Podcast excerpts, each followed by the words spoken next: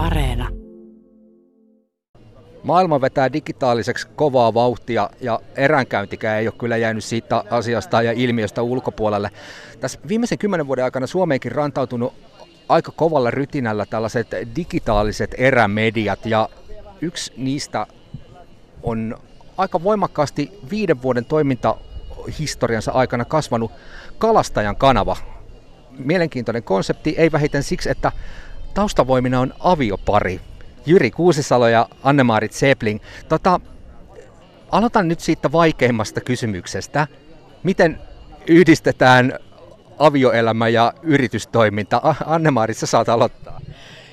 No joo, tota, varmaan ihan siten, että täytyy vaan niinku sietää sitä, että kaikki on solmussa niin sanotusti, että tehdään sopivasti töitä ja sitten siellä on parisuhde vähän niin kuin siinä ohessa niin sanotusti, että jos niitä yrittää kauheasti erotella, niin ei kyllä siitä tule mitään. Et ei ainakaan ole meillä. Mitäs Jyri? No kyllä se varmaan aika pitkälti näin on, että kyllähän totta kai on aina välillä sellaisia tilanteita, että ei olla asioista samaa mieltä ja sitten pitää pystyä vähän erottelemaan kuitenkin se tapa reagoida, että reagoitko tunteella omiin asioihin vai työasioihin. Kuinka hankala se on siis erottaa se työ minä ja siviili minä toisistaan? No on se meillä aika vaikeaa, että, että kun yrittäjänä toimitaan, niin, niin tehdään niin paljon, sanotaan, yötä päivää töitä. Ei meillä, siis käytännössä eihän tämä nyt viime aikoina aika työn ehdolla mennään, että kyllä niin kuin aamulla aloittaa työt ja monta kertaa ne tulee sänkyyn mukana ja sitten kun mennään nukkumaan, niin sitten loppuu työt. Et mutta se pitää ehkä nähdä, kyllä meilläkin on niinku tavoitteena joskus päästä siihen tilanteeseen, että voisi pitää lomaa ja voisi jättää työt pois, mutta valitettavasti pienyritys, missä olet itse vetovastuussa vaimon kanssa, että meillä on yksi työntekijä, niin ei tässä ole sellainen, että sanoo jollekin, että hoida sä hommat, me nyt pidetään viikko lomaa.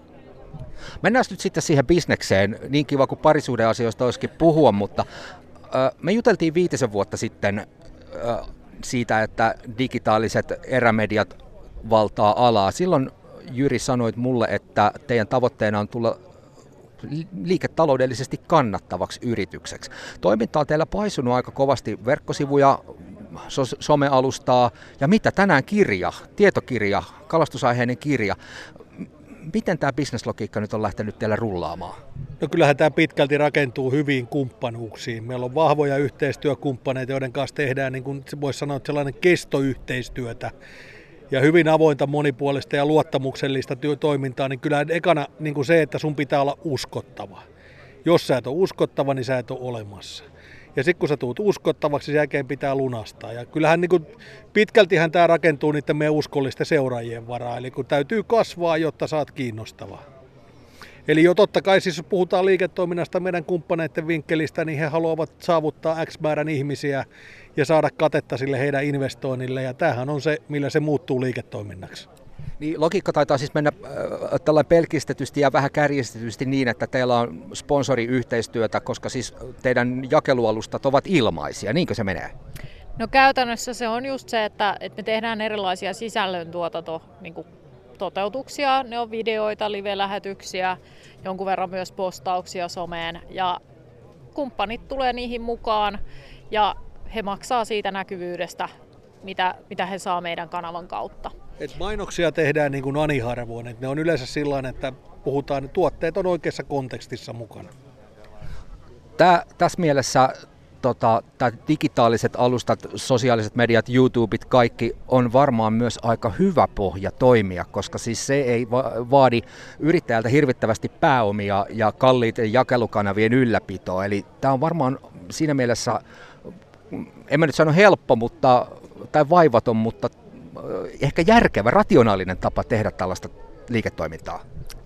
On jo toisaalta, mutta sitten kun mennään siihen, että me ollaan täällä eräympäristössä, niin tämä ympäristö aiheuttaa aikamoiset haasteet kalustolle. Eli meilläkin kun ollaan live-lähetyksiä, suoria lähetyksiä tehty vesiltä nyt se 5-6 vuotta, niin kyllä se on aikamoista työtä vaatinut, että löytyy sellaiset välineet, että mitkä kestää sadetta, tuulta, kaikkea mitä siellä on niin kuin tarjolla sitten, kun live-lähetys kumminkin täytyy päättää ennakkoon, että se on tiettyyn aikaan. Sitä ei voi sateen ja niin kuin säänolosuhteilla päättää. Ehkä, ehkä ne isommat investoinnit on annettu siellä ensimmäisten vuosien aikana, kun sitä jouduttu tekemään sitä pohjaa sille kasvulle, sille strategialle, sille kaikelle. Niin siellähän sitten on pantu sitä omaa pääomaa. Eli voisi sanoa, että aikaa, se aikahan on tässä kaikkein kovin panos. Että sä oot antanut niin kuin satoja tunteja, tuhansia tunteja työtä, mistä sä et saa palkkaa. Et sehän on se, mitä, mitä ollaan sitä pohjaduunia tehty. Sitten jos joku kaunis päivä tulee se hetki, että sieltä jotain jää, jotain saa, niin se on hyvä, mutta voi edelleenkin sanoa, että ei tämä mikään kultakaivos ole.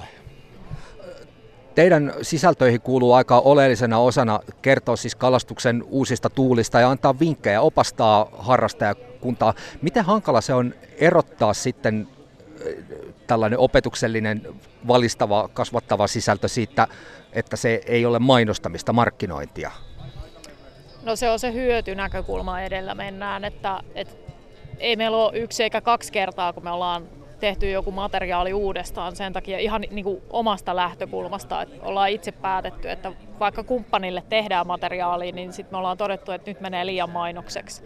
Että ei ole riittävää niin kuin hyötynäkökulmaa sille kuuntelijalle tai katsojalle, jotenka sitten se on äänitetty uudestaan tai kuvattu uudestaan. Et, et kyllä me ollaan tosi kriittisiä siitä, että siitä pitää oikeasti olla hyötyä sille, joka sen asian kuuntelee.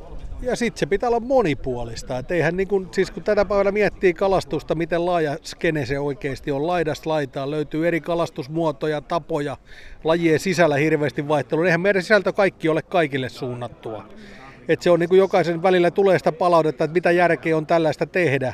No toisen mielestä se on järkevää, toisen mielestä se ei ole järkevää. Et siinä ollaan siinä tilanteessa, että pitää tehdä sisältöä laidasta laitaa. Kalastajakanava siis nyt reilun viisi vuotta toiminut ja tuntuu ainakin tällainen sivustaseuraajana, että olette aika vakiintuneen aseman saavuttaneet. Tämän tyyppinen toimintahan on maailmalla tosi suosittu. On Amerikassa kaikki on isoa ja suurta, mutta hiljalleen myös Eurooppaan tämän tyyppistä toimintaa rantautunut. Kuinka, kuinka paljon teillä tätä teidän menestyksen ja suosion taustaa selittää se, että te osuitte aika oikeaan aikaan teidän tuotteen lanseeraamisessa? No varmaan silläkin on merkitystä, että, että ihmiset on oppinut enemmän ja enemmän käyttää sosiaalista mediaa ja YouTubea. Et kun meilläkin on seuraajia, löytyy niin kuin vauvasta vaariin niin sanotusti, niin kyllähän se kertoo sitä, että sosiaalisen median maailma on tullut käyttöön hyvin laajalle ikäskaalalle. Mutta kyllä se on toisaalta on nähty tässä matkan varrella myös se, että, että moni toimija joka tekee videoita, niin, niin on käynyt kokeilemaan esimerkiksi live-lähetyksiä, mutta päätynyt siihen, että ei se ole se juttu, että se on niin vaikeeta. Niin me, me sitkeästi jatketaan niitä ja pyritään siihen, että pystytään tarjoamaan sellaista ajankohtaisohjelmaa myös. Et se nopeus on tässä formaatissa on se etu. Et jos puhutaan, että me pidetään itseämme niin kuin ennen kaikkea digimediana, eli toteutetaan journalista sisältöä ja kaupallista sisältöä sekä, että ihan niin kuin lehden otat tuosta avaat, niin molempia löytyy niin tässä se reaktiivisuus on nopea. Jos joku aihe tulee vastaan, niin sä voit tehdä sen nopeasti heti ja kertoa sen tiedon eteenpäin välittömästi. Tuleeko tämän tyyppinen toiminta yleistymään? Tuleeko kalastus olemaan yhä enemmän sellaista digitaalista sisältöä, jota seurataan kotisohvilta? No toivottavasti. että kyllähän niin kuin videon tekijöitä löytyy paljonkin ja se on hienoa, että löytyy niin kuin YouTubesta hyvin erilaisia sisältöjä ja on katsottavaa ja seurattavaa. Että, et kyllähän se on niin kuin kalastuksen harrastajille mielenkiintoista. Et se, että tuleeko nyt sitten kalastusalalle medioita, mitkä toimii samalla tavalla, niin sitä en nyt tiedä, että kyllä tässä sen verran niin kuin ilmaistuunia on saanut tehdä. Että... Näin, että jos joku siihen haluaa lähteä, niin kannattaa ensin kysyä, että onko hyvä päivätyö, onko hyvät lomat, tykkääksä työstä. Jos vastaat kaikkiin kyllä, niin älä hyvä mies lähde yrittää tai nainen.